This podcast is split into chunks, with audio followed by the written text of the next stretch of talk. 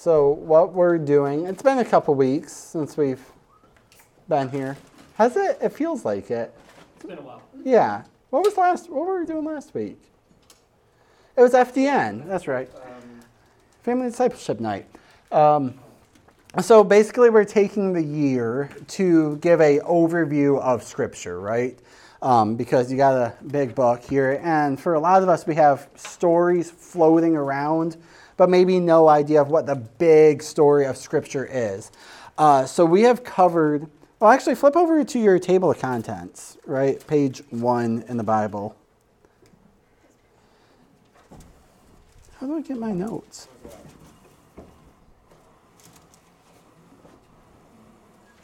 There they are. Had notes in it, and I'm like, I can't wing this. Like, goodness gracious. That'll end badly. Go, go to your table of contents, right? It's page like two, probably. Because you have, you know, publisher. Um, so, you have Old Testament, New Testament. We started at the beginning, right? We did Genesis, Exodus, Leviticus, Numbers, Deuteronomy. Anybody know what we call the first five books of the Bible? Pentateuch, Pentateuch, five meaning penta, five, um, tuch. And then, so now we're jumping into the next, the next 12 books make up about a thousand years of history. Um, and they're, they're more or less historical books. So, like if you're in the Old Testament, you know, there's some books that are history, some that are poetry, like the Psalms. Um, you know, you have Psalms by Moses and then you have Psalms by David 2,000 years later. It's not like it's just one historical collection. Same with Proverbs. Uh, then you have some prophets happening, which are kind of scattered around. But the next 12 books, which would be uh, Joshua, Judges, Ruth, 1st and 2nd Samuel, 1st, 2nd Kings, 1st and 2nd Chronicles, Ezra, Nehemiah, Esther, um, they make up about a thousand years of history, and they're more or less chronological. Um, more or less, yeah. We'll we'll deal with the or less when we get there. Um, but it just kind of paints out what life looks like for God's people between entering into the promised land and entering, exiting out of the promised land. Um, and so we'll, we'll start with the first, you know, couple of years in the book of Joshua, which is all about the conquest. So let me, let me just catch this up. Um, in the beginning, God created the heavens and the earth. Yeah? Why is there a fish? Okay. Um, man sins, and God says, So the penalty for sin is death, but I'm going to bring a deliverer to you who's going to restore you as my people, bring you back to my place, and rule over you and uh, have my presence among you again. So the things that were lost in Eden when, when Adam and Eve sinned were the presence of God with them, being God's special people, and being in God's place. Um, then you jump to Abraham, right? And God promises, hey, I'm going to make you a great people. I'm going to give you this land to live in, and I will be with you and bless you. God basically promises, I'm going to undo everything that happened because of sin.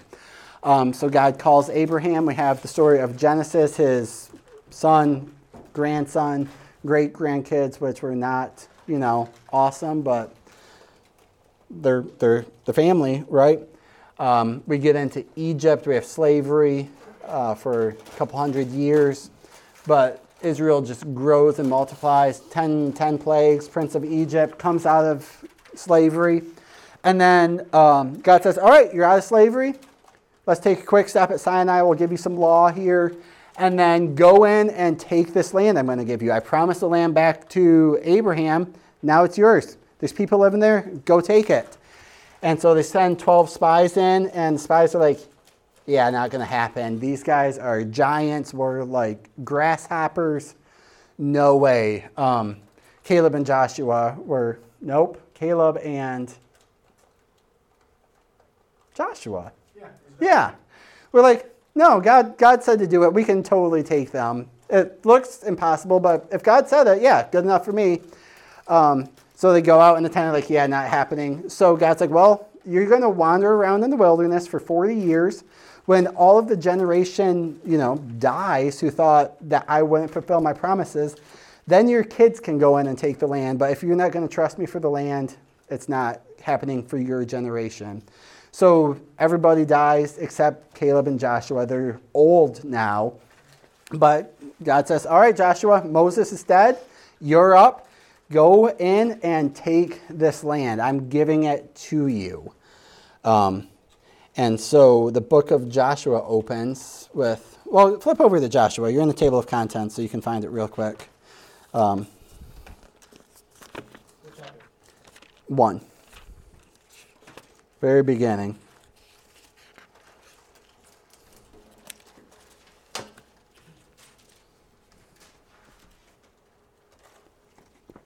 So, so the book of Joshua begins. After the death of Moses, the servant of the Lord, the Lord said to Joshua, the son of Nun, Moses' assistant, Moses, my servant, is dead. Now therefore arise, go over this Jordan, the river, you and all the people into the land that I am giving to them, to the people of Israel. Every place that the sole of your foot will tread upon, I have given to you, just as I promised to Moses. Um, so God says, you know what? You're the guy now. You're the leader of these people. Go in, take this land that I promised you. And so Joshua is kind of the account of Joshua's leadership of taking over the land that God promised Abraham uh, to give them. And so when we look at Joshua, just big picture wise, here, here's what the, what the book looks like. Um, maybe some of this sounds familiar to you, maybe it's just completely new. Um, but I'm going to give you a quick summary and then we'll deal with a couple themes and then hopefully have time for small groups because we haven't in a few weeks. Um, so the first 12 chapters are basically the, the, the account of the people taking the land, right? So they have spies that get sent in. We know Rahab, have you heard of her before? She takes the spies into her house. She's like, hey, I know that you're going to destroy this city. I want to help you. Will you protect me and my family? Absolutely. Um, so they go, they enter into the land, they cross the Jordan River, it stops, they walk through on dry land. It's like another Exodus, really. Um, and then we get to Jericho. Joshua fought the Battle of Jericho. Jericho, Jericho. Yeah? All right. March around it seven days in a row. On the seventh day, march around it seven times, blow your trumpet, shout, the walls come down. Go in, kill everybody, take all their stuff, destroy it. This is your city now. Actually, no, this isn't. This is your land now. But Jericho is such a wicked place, no one should ever rebuild this city. Don't have New Jericho where the, the Israelites live. It's just a wasteland from now on. Um, so they're like, oh, wow, I guess we can defeat some people. Let's go. And they start just, you know, fighting battles. And then they get to uh, Ai. And this is chapter. Um, where are we? Uh, chapter 7, right? and they're like, send up spies to Ai, tell us what this place is like. We're going to send everybody. The whole force of God's army is going up to Ai. So they send a couple spies up, and they're like, no. Like, this is like Kings. I grew up in Kingsley. It's a little town in the middle of nowhere. They're like, you don't need your whole army. It's like, send guys on vacation. Like, if you want to stop at Subway and get lunch, that's fine. Get 3,000 guys, send them up to Ai no problem, easy peasy, we got it. So like, all right, 3,000, let's go. They go up to Ai and just get utterly defeated. I think 34 people get killed, 36 get killed, tons of people get, you know, injured, and they just flee away. And Joshua's like, what in the world is happening? Like, you told us, like, we've seen the power of God. You know, it doesn't matter how good your soldiers are when you win a battle by marching in a circle and shouting. Like, clearly it's the power of God here. Um, and they're like, what happened? And apparently, Achan, this guy, instead of destroying the gold of Jericho, he's like, you know what? I wouldn't mind some gold for my house. So he takes it, he hides it in his tent, and because he disobeyed God, you know, the army lost. 36 people died. Um, and so he, you know, what happens to him? He, he confesses, and I think he, uh, yeah, did Achan, did Achan die? Yeah, he got stoned. Um, and then they go, all right, let's try Ai again. And they defeat it easy. um, because God's with them. So basically, this 12 verse, 12, first 12 chapters is more or less, I mean, apart from Achan, um, you just have this great victory of battle, battle one, battle one, battle one, battle one, and this land expanding all throughout. Um, where you kind of have, if this is Israel, it looks just like it. Get the Jordan here. Um, they kind of come in and they take, you know, Jericho, Ai, a couple other cities, and then some of them go down here and they just take all of this.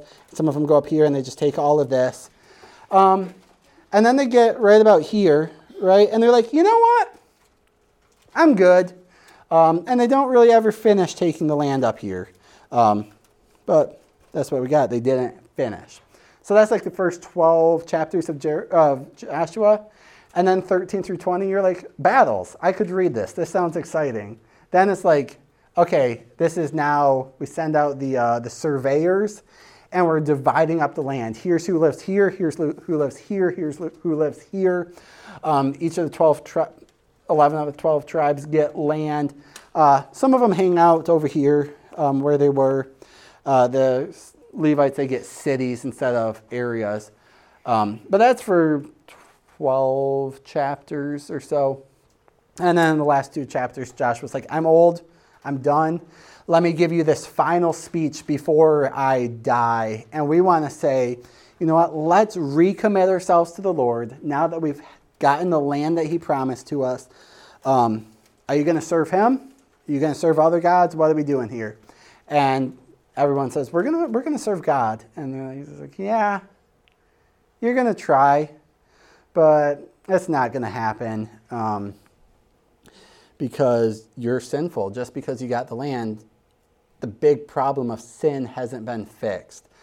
And so you're going to try hard, but you're going to do some good and you're going to do some bad. We're not going to be perfect. Um, so, so that's kind of the overview of the book of Joshua. It's, it's a pretty good book. Um, and it's fairly successful. I mean, there's books where you're just like, man, these people are terrible. They fail and then they fail and then they fail. And it's like, maybe, nope, they failed again. I mean, we'll get there next week with Judges. Um, but Joshua's a pretty good book. Um, so, what I want to do is talk about three things we learned from Joshua, maybe convince you to read it, and then, and then call it a night. Um, so, I think what we need to learn about is, is it flying here? Obedience, sin, and sovereignty. Those are three words that kind of give us the theme of the book of Joshua. So when I say obedience, just through the book, there are these promises. You know what? We're going to obey God now. We're going to obey God. Like I've seen the wilderness. We don't want to do that again. We're going to obey God. Um, so you see, you know, they promise to obey Joshua. The spies trust God this time instead of saying, "No, no, no way we can defeat it." They observe Passover and circumcision again. Uh, even with, with Jericho, it's right, hey, massive army in the city. Here's what we're going to do. You want us to walk around? No. I want you to walk around six times. That's it? No. Be really quiet while you do. What do we do on day seven? March around it seven times and blow your trumpets. Who's like, they're going to shoot me from the, the walls. Like, there's no way I'm doing that. But, you know, Israel's marching band comes out, they blow their trumpets, the walls come down. And, like, they trust God. Like, I don't think any of us would do that. Like, if I was like, hey, let's go march around whatever, huh? Clifford Smart seven times for seven days. Like, show up here every morning with me. Thank you. I was like, you're an idiot, Dan. No way. Um, you know, in chapter 8, after they defeat Jericho and after they defeat Ai, uh, they, they're afraid of sin in their lives after the whole thing with Achan. So, so Joshua gets up. He reads the entire law of Moses. He reads Genesis, Exodus, Leviticus, Numbers, Deuteronomy. And they just stand and listen to him. They build altars to the Lord to worship him.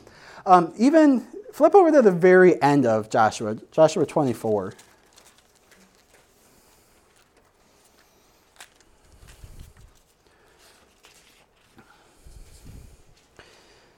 Um,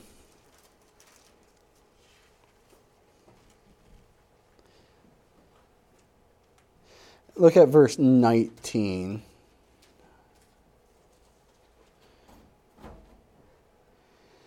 Um, so this is, you know, for me and my house, we will serve the Lord. You know that verse? This is where it comes from. Um, Joshua 24 19. Joshua says to all the people who are gathered, You're not able to serve the Lord, for he is a holy God. He is a jealous God. He will not forgive your transgressions or your sins. If you forsake the Lord and serve foreign gods, then he will turn and do harm to you and consume you after having done you good. And the people said to Joshua, No, we will serve the Lord. And Joshua said um, to the people, You are witnesses against yourselves that you have chosen the Lord to serve him. And they said, We are witnesses. And he said, Then put away the foreign gods that are among you. Incline your heart to the Lord, the God of Israel. And the people said to Joshua, The Lord our God we will serve, and his voice we will obey right? There, there's all this, you know, if you don't obey God, He's not going to bless you. He's going to destroy you. And they're like, great, we're going to obey. Like, there's a lot of obedience in here. And the story is really, it's one of victory, it's one of blessing. It's all of this land. Like, you've been slaves, and then you've wandered around the desert your entire life. And now it's like you get houses that you didn't have to build you get wells that you didn't have to dig. Anybody ever dig a well before? Like, no. You get water, which is crazy when you've been living in the desert for 40 years. You get olive trees that you didn't plant and food that you didn't grow. You get all of this just given to you. And it's because they obeyed God and God blessed them. Um, and God still blesses when we obey. It's not like our obedience earns blessing from God. But usually, um, anybody ever feel what? Like you want to love God, you want to have joy in God. You want to just, you know, enjoy reading the Bible. You want to enjoy praying. You hear, hear a sermon like uh, Pastor Jeff this morning and be like, man, prayer is hard. And like, I know I can't say I hate it because I'm in church and I shouldn't say I hate prayer, but it's just boring and I don't want to. And I wish that I was good at prayer and I love prayer and I loved reading my Bible. Maybe don't raise your hand, but like a lot of times we feel that way. And it's because we're not putting forth any effort to try, right? It's not like, oh, if I put forth effort, then everything's going to be easy for me. But God blesses his people as they try to obey him. Not perfectly, right? Um, but when, when, when the army said, yeah, we'll do what you say, we'll march around Jericho, we'll go fight some battles, then they didn't win. God won through them, and he gave them blessing and victory. Um, so a lot of times it's, you know, I talk to people, and people have problems. Everybody has problems. And I don't want to minimize this. But usually, the people with the biggest problems hey, are you reading your Bible? Are you praying regularly? No. And the people with the small problems that aren't really that big of a deal hey, are you reading your Bible? Are you praying? Yeah. And I'm dealing with. I mean, even people with big problems aren't freaking out about them if they're obeying God in other areas. That's just kind of the way it works. Um, Tim's like, I, I get that. you're, you're, you're nodding your head there. That, that might be something that makes sense in about 15 years for you guys. Maybe it makes sense now. So, book Joshua, all about obedience. But through it, you also have this theme of sin, right? Um, we already talked about Achan. Sin, man, that's a terrifying story, too. Um, you ever think that your personal sin, like, hey, I stole some gold, this affects me and no one else. We were going to burn it, but I took it instead. So can like, this is a sin between me and God. Nothing, no one else is affected. And 36 people die because of it. Sin always has collateral damage, right? Obedience has collateral blessing too um, which is kind of terrifying, right? It's the same thing as Jonah, right? Jonah flees from God, and like all these sailors are freaking out because their sin hurts them. Um, or you have Joshua 9. Familiar with the Gibeonites? There's a fun word for you. Uh, Gibeonites here, you know, apparently Israel's coming in, they're just kicking butts and taking names. Like, let's go make a treaty with them. So they go and run to Goodwill, get some old nasty clothes, throw them on. They're like, hey, we've traveled ages to get here. Please don't destroy our land. They're like, all right, that's fine. And it's like they live next door, and you're like, oh, shoot, I should have, you know. And basically, the leaders of Israel didn't pray about it. They didn't ask God if this was a good idea. It wasn't. Um, but they made an ally with them, and the Gibeonites, you know, lived there ever since uh, because they didn't pray. Or in 1813, I, I told you, like, they just gave up attacking and, and finding the land. Joshua said to the people, How long will you put off going to possess the land which the Lord your fathers have given you? Um, he's like, Just go, take the land. Like, God is giving this to you. You need to go grab it. And like, yeah, that seems like a lot of work. I'm good. And he's like, but God wants to bless you. Come get God's blessing. No, no, we're, we're not going to do that. There's just this kind of, you know, I've had a little bit of blessing. I'm good. Um, anybody ever get lazy or apathetic? Yeah. Right? like, yeah. There's not so much, so um, maybe we'll deal with this in small groups a little bit. There's this sense of commission, which means I did something wrong.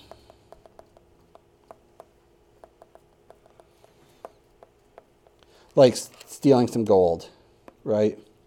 Then there's the feelings of omission. That's because I don't know how to spell it. Um, and that's when you're, I didn't do something right.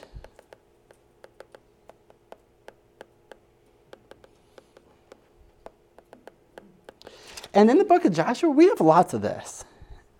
In the church, we like to talk about this, right? You lie, you steal, you cheat, you know.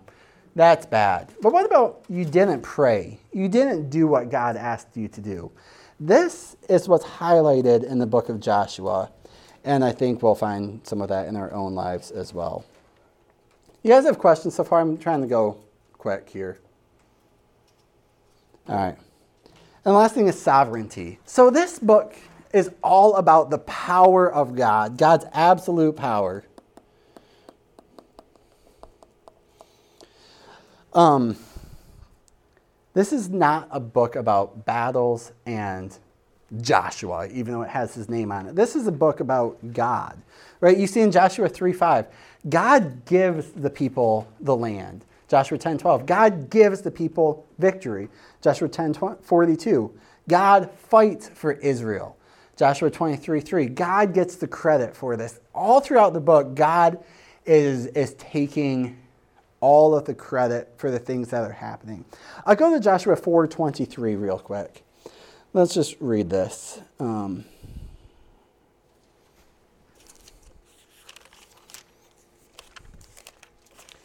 when we get there, somebody read Joshua 4:23 and 24.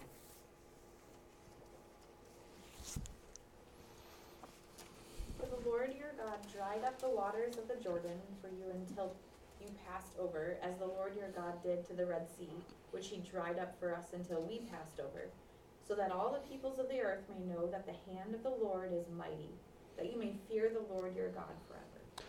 All right. So, what are the two reasons given for basically all of the stuff that happens in the book of Joshua?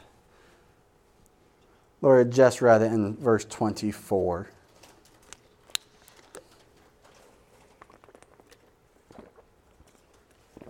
Yeah, sorry. To show how mighty the Lord is. All right, so show God's power. And what's the second reason? What's that?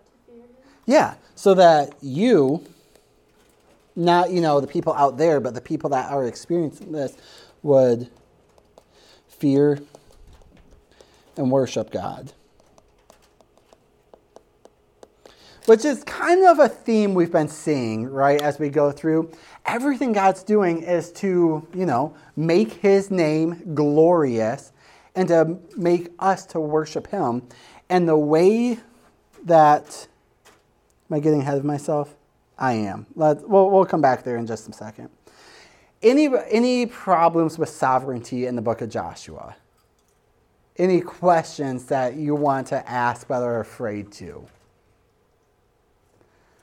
Such as, let's, yeah, It's kind of topic, but does sovereignty actually mean absolute power? Ab- on its own? Okay. absolute power, do whatever, no limits. Um, what about if God is sovereign and good and he tells his people, go kill thousands, hundreds of thousands of people, men, women, children, animal, and burn the cities to the ground? Any issues there? Thank you. Because if God takes credit for everything, God's not being like, "Oh, I didn't tell you to kill people." Um, let me uh, Joshua six seventeen. We're on that page. And the city, this is Jericho, and all that is within it shall be devoted to the Lord for destruction. Um, or next chapter, 712, right? Um, Therefore, people of Israel cannot stand before their enemies. They turn back before their enemies uh, because they have become devoted to destruction. Or 8 2, the next chapter, right? This is Ai, the second round. And you shall do to Ai and its kings as you did to Jericho and its kings.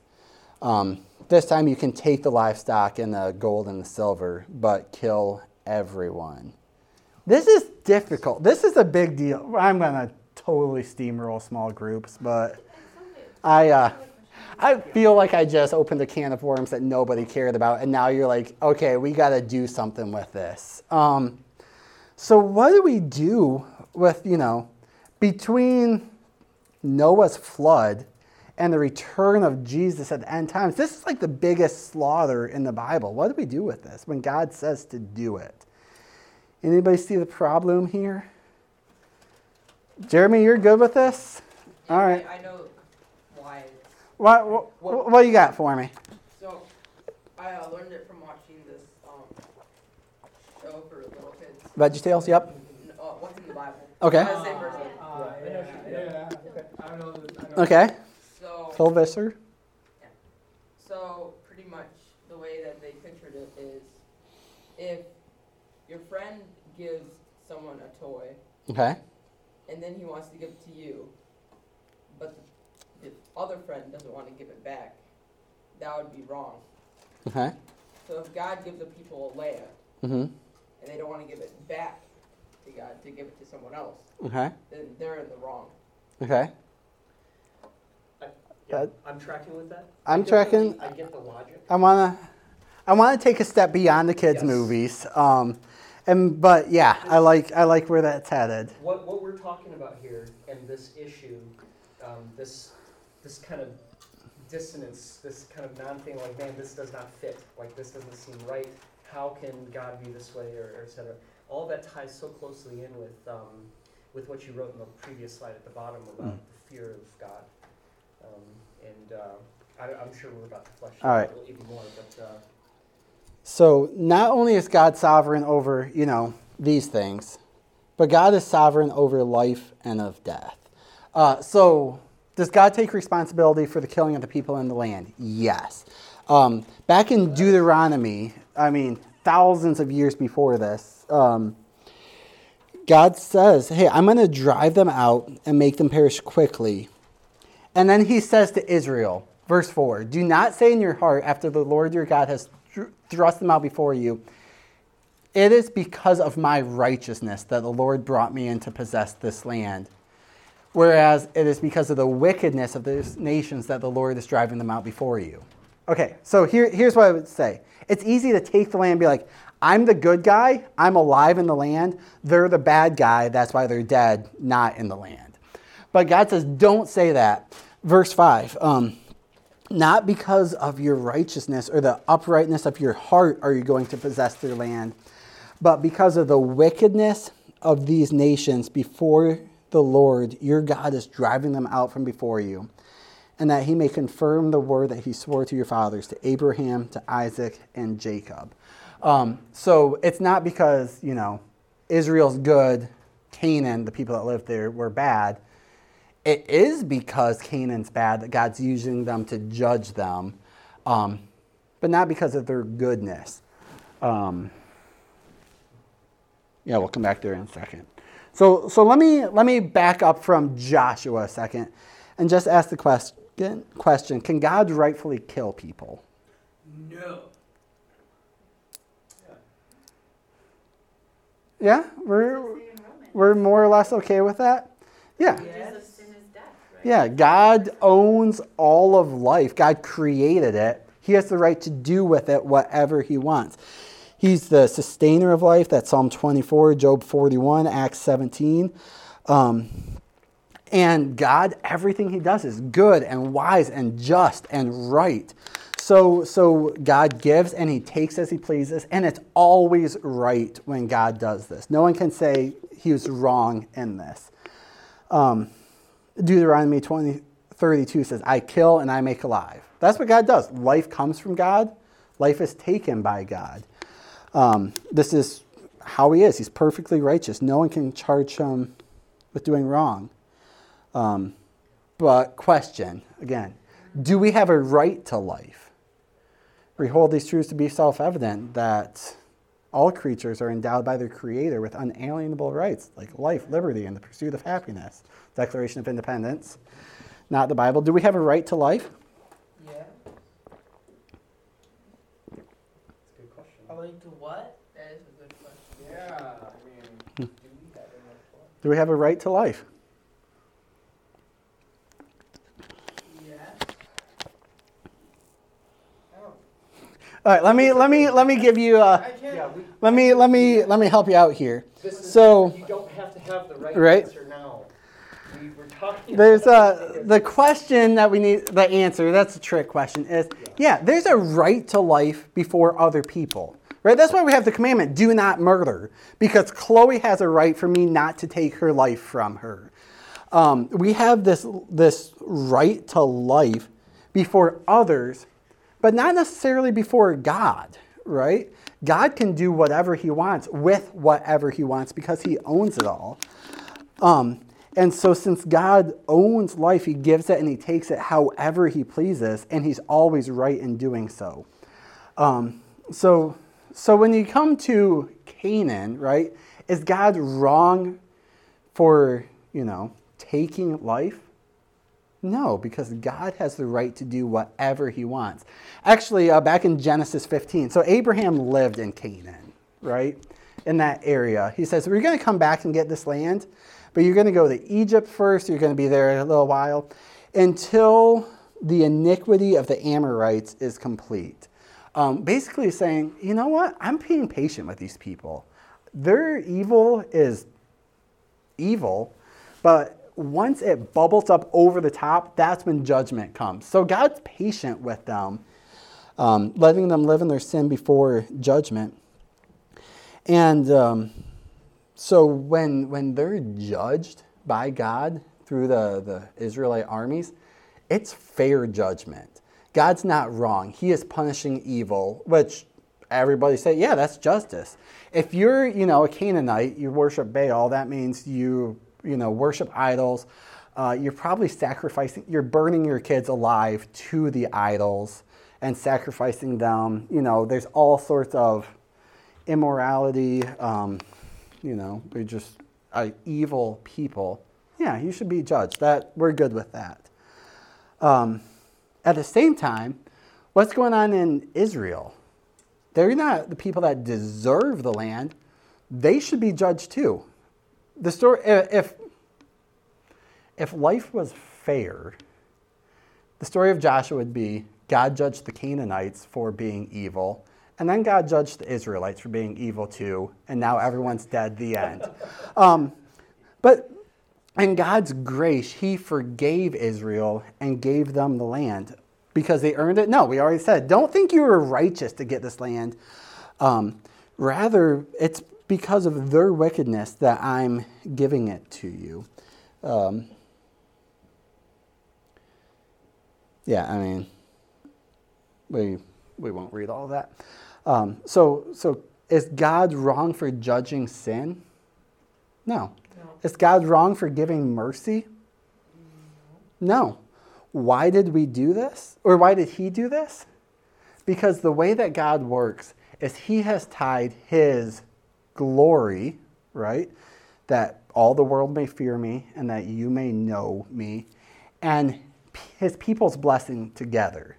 We saw this in the Exodus. We saw this in the Red Sea. We saw this in the law. We saw this in Abraham.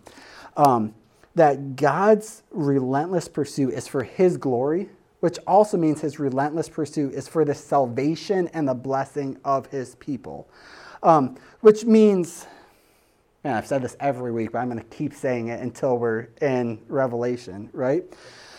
That your life is in God's good and righteous hands. He can he gave you life, he can take it whenever he wants. And if you're a Christian, the way that God gets glory is through blessing you, by giving you life in Jesus Christ, by by, you know, slaughtering his son who did not deserve it, the only righteous one, so that we who deserve judgment can live and God be righteous. Um, and so the Joshua is constantly pointing us to the gospel of Jesus Christ, right? That wickedness is punished, the iniquity of the Amorites um, is going to be punished, but also God gives grace, free grace, that's an important word, right? Otherwise, it's not grace, um, to his people so that they would worship him and glorify him. Um, so maybe the thought, God has power over my life is a bit is scary the word I want to use. Yes, it is. It's a little bit scary, right? We think, right word to use. you know, Okay. this is something that the Bible clearly teaches, but not a lot of Christians want to believe. But if you think about what's what's the alternative, right? Who do you want to have power over your life? You want blind fate to be powerful? Oh no, there's a hurricane coming. I guess I'm dead because nature doesn't care. Is that what we want? You want Satan to be in control over your life, the evil one who hates you and wants to destroy you?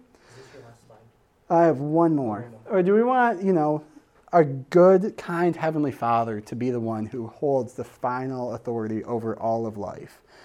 Um, so let me, let me end with this. Why do we have the conquest then? Why do we even have this story of Joshua? Because it teaches God is faithful to his promises. He promised Abraham he's going to give him, give him land. He did. But as we see, they still need to be saved from their sin. Land is not enough. And we see the land was given to bless Israel. Um, but what end? At the end of the book, he says, For the Lord has driven out before you a great and strong nation. And as for you, no man has been able to stand before you to this day. One man of you puts a flight to a thousand, since it's the Lord your God who fights for you, just as he promised you. Be very careful, therefore, to love the Lord your God. God blesses his people so that they would love and worship him. So, so six weeks in, you know, here's what I hope you're starting to see. Um, one, hope you're starting to see the storyline of the scriptures, right? We don't just have a bunch of, you know, animals on the ark, something about soup with Esau, and Rahab and a red piece of yarn that I'm not quite sure what's happening. I hope we're getting this bigger storyline coming together. Uh, I hope you're seeing the theme of Scripture. A theme is God trying to glorify Himself. Um, and also God's glory being tied to the grace that He gives His people. And I hope we see, you know, God is faithful. God is answering His promises. Promises are being fulfilled, but at the same time, they're not. We're waiting for something more, which will come when we get to, you know, the birth of Christ in a few months.